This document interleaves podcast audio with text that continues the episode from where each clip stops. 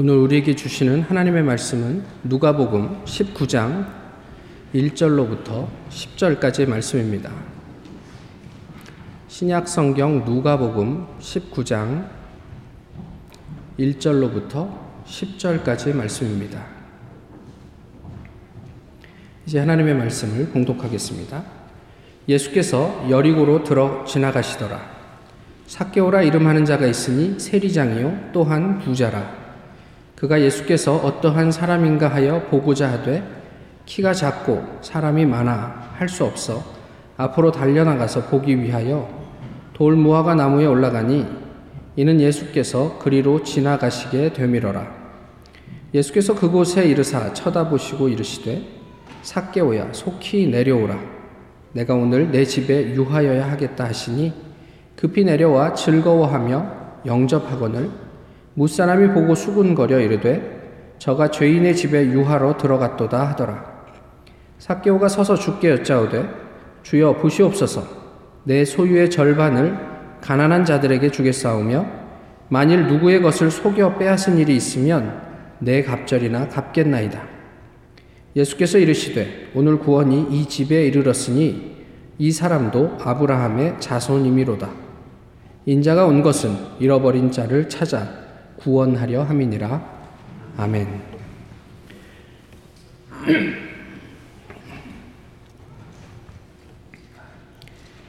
우리들에게 응답하소서. 혀 잘린 하나님.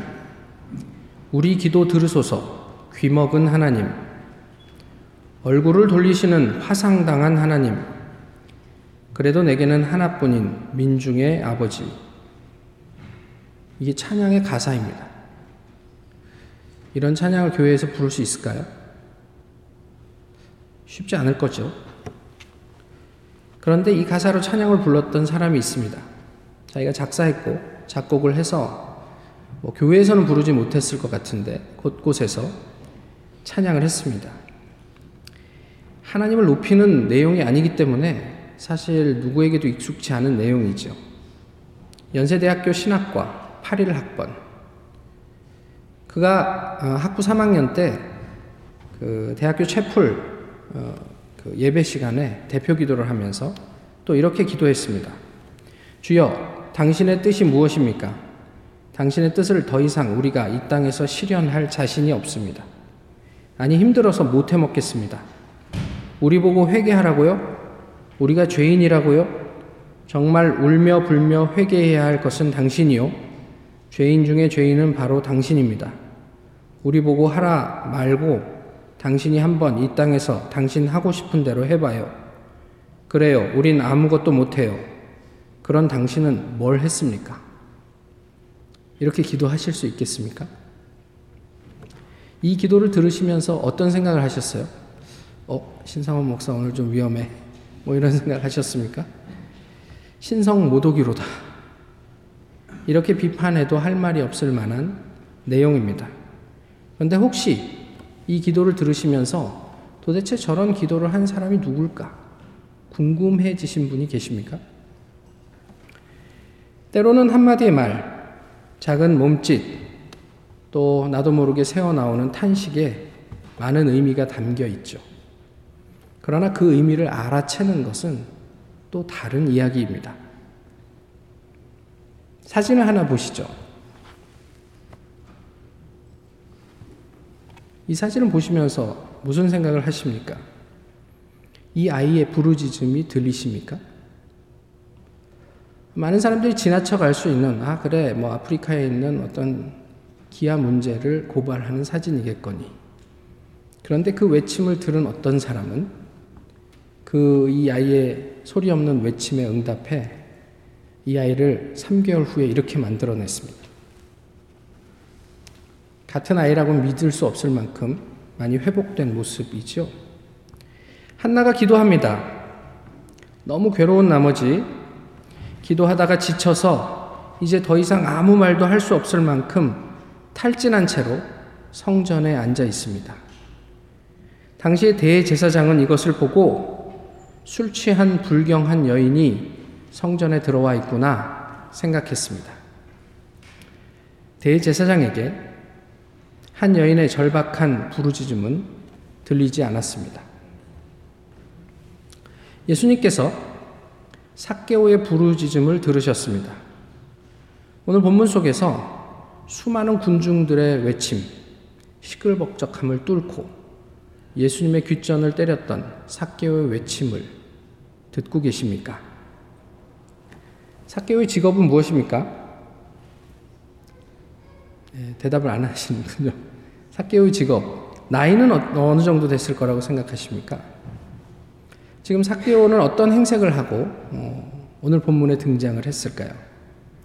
최고급 맞춤 정장을 입고 좋은 차를 타고 호화로운 저택에 살면서 날마다 호화롭게 즐기는데 아무런 문제가 없는 사람이었습니다.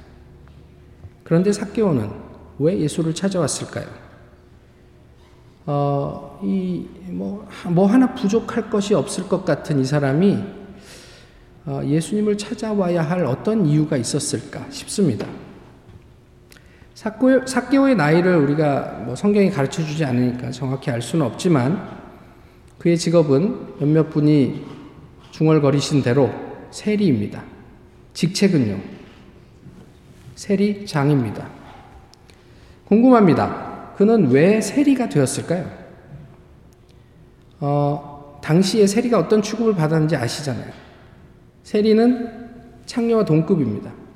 그럼 내가 아무리 곤고하고 힘들지라도 내 삶을 영위하기 위한 선택으로 세리라는 직업을 어, 이렇게 결정하기란 그렇게 쉬운 일이 아닙니다. 요즘으로 치면 어떤 직업일까요? 뭐 인신매매범?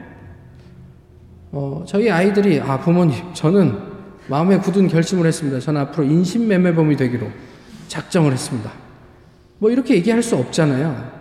아무리 그것이 돈이 되고 그것이 뭐 나의 삶을 보장해 줄 것처럼 보여도 그런 삶을 살으라고 누가 그렇게 인커리지 해줄 수 있겠습니까? 잘은 모르겠지만 사케오에게는 이 세리 말고는 어떻게 살 수 없는 그런 절박한 상황이 또 있었을지 모르겠습니다. 성경은 자세하게 서술을 하지 않지만 세리장이라는 직책을 밝힘으로 사케오에 대해서 많은 이야기를 하고 있습니다. 일개 세리가 세리장이 되기까지 어떤 삶을 살아야 할까요? 당시 로마는요, 어, 자신들이 정해준 세금 이외에 세리들이 따로 무슨 짓을 해도 관여하지 않았습니다. 그러니까 로마 당국은 예를 들면 너희가 소득세 10%를 우리한테 내라. 그래서 세리들이 그것을 걷어다 주는 한 그 세리들이 사람들에게 20%를 걷든 30%를 걷든 심지어 90%를 걷어도 거기에 관여하지 않았다고 그래요.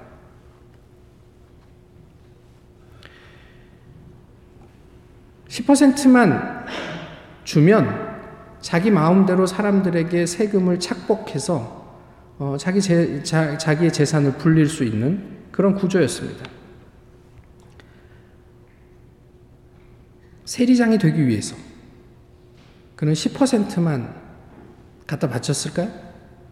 그보다는 더 바쳤겠죠. 아니, 바치는 사람들 중에 가장 많이 바쳤겠죠.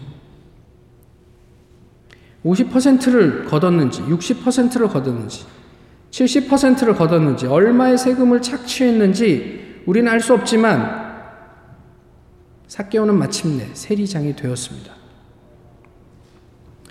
어쩌면 그에게 있어서 이것은 그런 어떤 자기의 어떤 그 사회적인 지위를 한 단계 업그레이드하는 그런 일이 되었는지도 모르겠습니다. 로마 당국이 아부하고 주변에 뇌물을 뿌리고 또 자신의 부를 철저하게 챙긴 사람이었죠. 한번 생각해 봅니다. 그에게 세금을 내야 했던 사람들은 그가 길거리를 지날 때마다 어떻게 그를 쳐다봤을까? 무슨 생각을 했을까? 또 그저 그냥 쳐다보기만 했을까? 아니면 뒤에서 에이 저런 몹쓸 놈 하며 욕을 했을까? 마침내 거머쥐게 된 부, 또 그에 따르는 삶, 그것은 사케오에게 어떤 의미였을까 싶습니다. 좋았겠죠. 자신을 멸시하는 사람들의 시선을 모르지 않습니다. 자신을 욕하는 사람들의 소리를 어, 뭐 소리가 들리지 않는 것도 아니에요. 그런데 그는 속으로 이렇게 생각했을지도 몰라요. 그래 마음대로 해봐라. 니들이 아무리 그래봤자 너네 뭐 가진 게 있냐? 나보다 나은 게 뭐 있냐? 돈이 있냐? 빽이 있냐?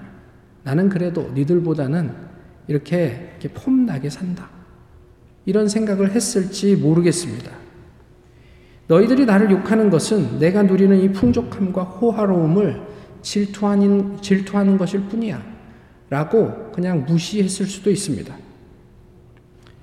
그런 그에게 어떤 고민이 치고 들어올 수 있었을까요? 그런데 아무것도 부족할 것이 없어 보이는 이 삭개오가 오늘 본문에 등장을 하는데 오늘 본문에서는 좀 다른 모습을 보입니다. 완전 깡촌 출신의 한 젊은이에게 필요 이상의 관심을 가지고 있습니다. 사실 관심이 있으면 돈이면 안 되는 게 없잖아요. 그런, 그런가요? 돈이면 모든 걸 할 수 있죠. 물론 할 수 없는 것들이 많지만. 그럼 사개월쯤 되면 자기 집안에 있는 하인들을 풀든지 아니면 사람을 사서 내가 저 사람한테 관심이 있는데 저 사람을 좀 내 앞에 모셔와라. 이렇게 하면 편한 거 아닙니까? 그런데 왜 이렇게 안절부절 못하면서 예수 그리스도를 한번 보겠다고 사람들이 모여 있는 곳, 또 그 사람들 틈에 섞여 있으면 또 어떤 욕을 들어먹을지 모를 텐데 그 불편한 자리에 이렇게 나가려고 했던 것일까 싶습니다. 그저 일정한 거리에서나마 예수의 존재를 확인하고 싶은 그의 절박함은 무엇이었을까요? 키가 작았던 그는 자기 주변에 있던 돌 무화과 나무 위로 올라갑니다. 얼마를 기다렸을까? 마침내 예수님께서 그 근처를 지나갑니다. 그런데 갑자기 일이 발생을 하죠. 그 예수가 자기에게 다가오는 거예요. 설마. 그 당황스러움도 잠시 예수님이 자기에게 말을 합니다. 삭개오야, 속히 내려오라. 내가 오늘 내 집에 유하여야 하겠다. 이게 사개옥에는 어떻게 들렸을까요? 사실 원어의 어떤 내용을 한글 번역이 충분히 반영하지 못하는데요. 영어는 조금 더잘 어, 반영하고 있습니다. Come down immediately. I must stay at your house today. 이 must라는 말이 빠져 있어요. 충분히 살려내지 못했어요. 여기에서 속히 내려오라 할 때 속히 이 단어의 뜻은요 서두르다라는 의미와 함께 진정으로 갈망하다 이런 의미가 있습니다. 예수님께서 말씀하신 거예요. 네가 정말 갈망하는 마음으로 내려와라. 내가 반드시 너의 집에 머물러야 하겠다. 여기에서 이 반드시의 의미는요, 예, 필요하다. 이게 옳고 적합하다. 의무가 있다 이런 뜻입니다. 내가 오늘 너의 집에 머물러야 할 필요가 있다. 그것이 옳은 일이다. 아니, 나는 오늘 너희 집에 머물러야 할 의무가 있어. 이렇게 이야기하는 거예요. 오늘 처음 보는 사람한테 내가 오늘 너네 집에 머물러야 할 의무가 있어. 이거 굉장히 뭐 이상한 이야기입니다. 성경은 소설책이 아니죠. 그렇지만 단어 속에 많은 의미를 담아냅니다. 예수님은 오늘 사개의 마음을 읽으신 게 아닐까 싶어요. 아니, 사개의 내면에 있는 어쩔 수 없는 어떤 그런 그 외침을 듣고 계셨던 것은 아닌가 싶습니다. 이에 사개오가 급히 나무에서 내려왔다 이렇게 얘기하죠. 이 급히도 속히와 같은 단어입니다. 그럼 사개오가 내려오는 마음은 진정으로 예수님을 갈망하면서 내려와 기쁨으로 예수님을 받아들였다. 예수님과의 첫 만남의 자리입니다. 사람들의 수군거림이 들립니다. 맙소사. 저 사람이 죄인의 집에 들어가네? 죄인과 함께 밤을 지새울 모양이야? 이렇게 이야기를 합니다. 그런데 한번 생각을 해보시죠.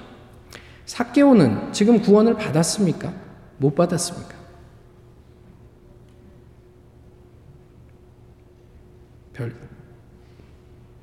구원을 양자택일인데 구원을 받았습니까? 못 받았습니까? 아, 감사합니다. 사개오가 뭐라고 성경이 뭐라고 묘사합니까? 갈망하는 마음으로 내려와서 기쁨으로 누구를 예수를 영접했다 이렇게 얘기하잖아요. 오늘 처음 만난 예수님에게 자신의 이름이 불려졌을 때 어쩌면 그 순간이 사개오의 마음을 흔들어 놓았던 시간이 아닐까요? 도대체 이 사람이 누군데 내 이름을 알고 있지? 근데 저는 이 이름을 부르는 그 순간 한 사람이 생각이 납니다. 부자와 나사로에서 이름을 불리지 못했던 그 부자가 생각이 납니다. 예수 그리스도에 의해서 이름이 불렸던 사개오가 그 예수님 앞에 정말 간절한 마음으로 나무에서 뛰어내려와 예수님을 영접하는 것은 어쩌면 당연한 일이 아니었을까요? 그런데 재미있는 일이 있습니다. 예수님과 만나서 예수님으로부터 그, 그 구원을 획득한 삭개오는 더 이상 죄인이 아닙니다. 그런데 삭개오 주변에 있던 많은 무리들이 수군거립니다. 그들은 여전히 죄인인데 죄인인 그들이 이제 죄에서 벗어난 삭개오를 향해서 예수 그리스도가 삭개오 죄인과 함께 집에 들어가는구나 이렇게 이야기합니다. 이거는 대단한 역설입니다. 우리가 무엇이라고 생각하는 것과 상관없이 예수님을 만난 그 사람이 예수님 때문에 죄로부터 자유해질 수 있음을 성경이 이야기하고 있습니다. 그러나 우리는 여전히 그를 향해서 너는 아직 죄인이야. 라고 이야기를 하고 있습니다. 예수님을 만난 자리에서 사개오의 집까지의 거리가 얼마나 될까요? 성경이 그것을 그 거리를 이야기합니까? 이야기하지 않습니까? 이야기하지 않는 것 같지만 이야기하고 있습니다. 이렇게 한번 이야기를 해볼까요? 가장 좋은 기도의 자세가 무엇입니까? 경건하게 무릎을 꿇고 하는 기도의 자세가 좋은 기도의 자세입니까? 아니면 의자에 잘 단정하게 앉아서 하는 기도? 가부좌를 틀고 하는 기도? 눈을 감고 하는 기도? 뭐 고개를 숙이고 아니면 고개를 하늘을 향해 들고 하는 기도? 팔을 벌리고 하는 기도? 우리 신앙의 선배들은 가장 좋은 기도의 자세를 이렇게 이야기했습니다. 잠이 들지 않을 만큼 불편하고 그 불편함 때문에 기도에 방해가 되지 않을 만큼 편안한 자세. 무엇입니까? 각자 찾으셔야죠.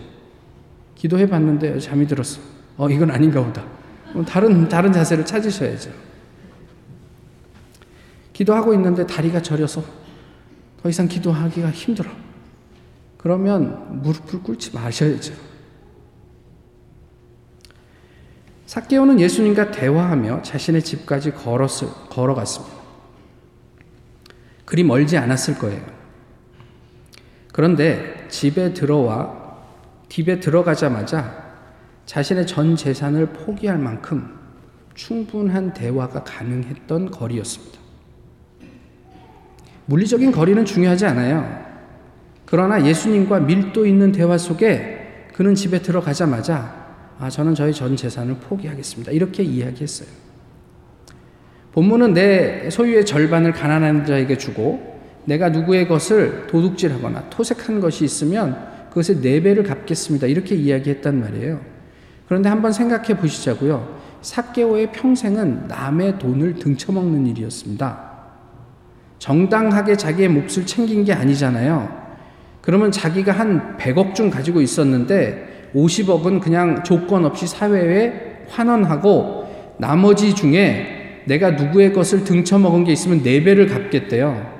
그럼 100억 중에 얼마를 사람들을 이렇게, 이렇게 괴롭혀서 뜯어낸 돈이겠습니까? 대부분 아니겠어요? 그럼 우리가 그냥 좋게 봐줘서 50억이라고 해도 50억의 4배를 빚져야 하는 상황입니다.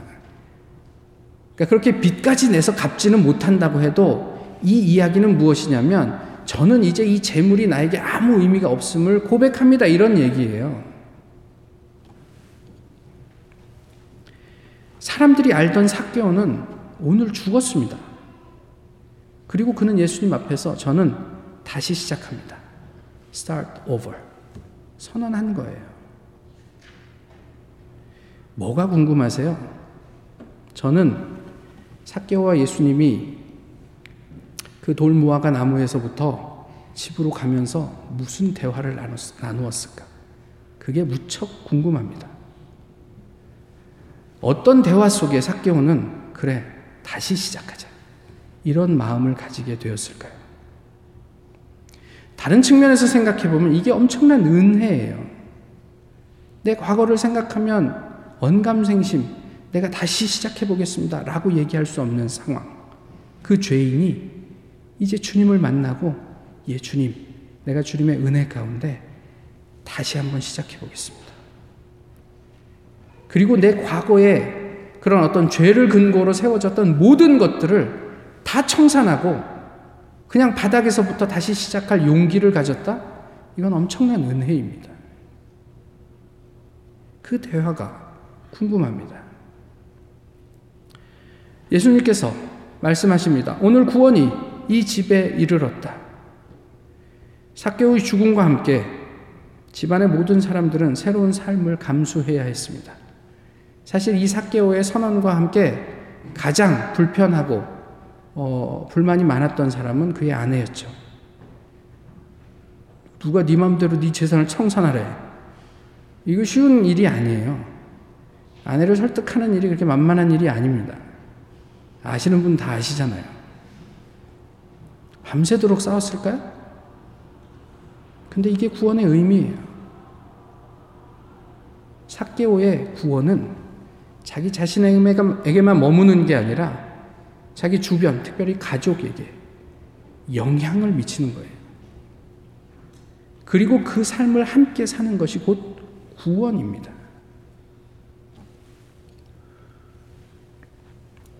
개인의 구원뿐 아니라 공동체의 구원을 성경은 이렇게 묘사하고 있습니다.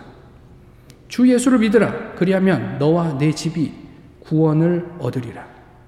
사도들이 사역하면서 복음을 전하면서 사람들에게 선언했던 이야기예요. 자신감이에요. 한 사람의 구원은 그 사람에게 머무를 수가 없습니다. 가족을 변화시키고, 지역사회를 변화시키고, 세계를 뒤집을 수 있는 힘이 그 복음 안에 있음을 사도들은 알고 있었어요. 그런데 궁금합니다. 왜 너의 가족도 구원을 받았다 이렇게 얘기하지 않으시고 구원이 이르렀다라고 표현하셨을까? 그 다음 구절이 이것을 설명하지요. 이제 이 사람도 아브라함의 자손이다. 구원은 우리가 예수님, 내가 예수님을 나의 구주로 영접합니다. 라고 하는 순간의 고백이기도 하지만 하나님과의 관계, 과정이기도 하다라는 얘기예요.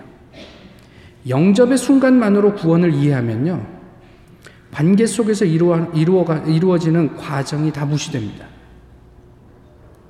저주받은 사람, 돌이킬 수 없는 죄인이 아브라함의 자손이 되었습니다. 예수님과의 친밀한 관계를 통해서 말이에요. 한번 저주받으면 저 세리는 더 이상 구원받을 여지가 없어 라고 정죄해버렸던 당시의 유대인들에게 예수님께서는 하나님과의 친밀한 관계 속에 얼마나 구원의 풍성함을 누릴 수 있는지를 이렇게 선언하고 보여주시는 거죠. 그런데 우리는 그런 사람을 용납할 수 있을까요? 예수님께서 오늘 구원이 이 집에 이르렀다라고 했을 때 그 집 바깥에 있던 많은 무리들이 그 사개오를 자신의 신앙 공동체 안에 품어낼 수 있었을까요? 오늘 성경은 우리에게도 동일하게 질문합니다. 우리 스스로가 구원받은 자인지도 묻지만 구원받은 자로 우리 앞에 있는 내가 생각할 때 돌이킬 수 없는 죄인들의 회심을 우리가 충분히 수용하고 받아줄 수 있을까? 오늘 본문은 이것을 또한 묻는 것 같습니다. 내가 예수님을 영접하는 순간 믿음이 완벽해지는 게 아닙니다. 예, 주님, 내가 주님을 나의 주인으로 영접합니다. 그렇다고 내가 그날로 완벽한 어떤 아무 흠이 없는 신앙인이 되는 게 아니에요. 비록 글, 그리 멀지 않은 길, 길지 않은 시간이지만 예수님과의 대화, 즉 관계를 통해서 삭개오는 죽었다 살아난 부활자가 되었습니다. 그리고 이것은 총체적인 삶의 변화를 유발했습니다. 이것이 구원의 모습이에요. 아, 제가 예전에 예수님을 영접하고 구원받았습니다. 그러나 나의 삶에는 뭐 그리 큰 변화는 없습니다. 아니요. 구원받은 자는 변화를 동반하게 되어 있습니다. 오늘 삭개오의 변화는 짧은 시간에 극적으로 드러나기 때문에 대단해 보이지만 우리의 일생을 놓고 하나님께서 반드시 이루어내실 변화가 오늘 삭개오를 통해서 드러난 것이에요. 저는 삭개오만 못하죠. 이런 게 아니고요. 이건 하나님의 의지입니다. 오늘 본문에서도 그것을 이야기하고 있어요.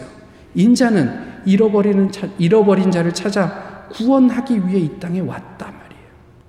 지금도 하나님께서는 그 사람들을 온전한 구원의 자리에 이르게 하기 위해서 일하고 계십니다.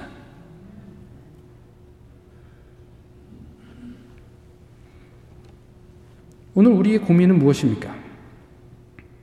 혹 거지 나사로를 매일 대하던 부자처럼 삶의 풍족함을 날마다 호화롭게 즐기느라 하나님과의 관계가 단절되어 버린 것은 아닙니까? 혹 내가 추구하고 있는 나의 삶의 어떤 가치가 너무 중요해서 하나님을 망각하고 살고 있는 것은 아닙니까? 하나님으로만 채울 수 있는 우리 내면의 공간을 하나님 아닌 다른 무엇으로 채우시겠습니까? 오늘 우리는 어떤 그리스도인입니까?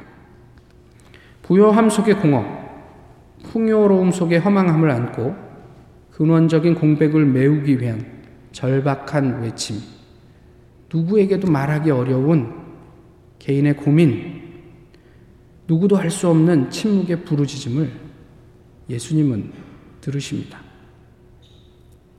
나서로야 속히 내려오라. 상원아 진정으로 갈망하며 내 앞에 서라.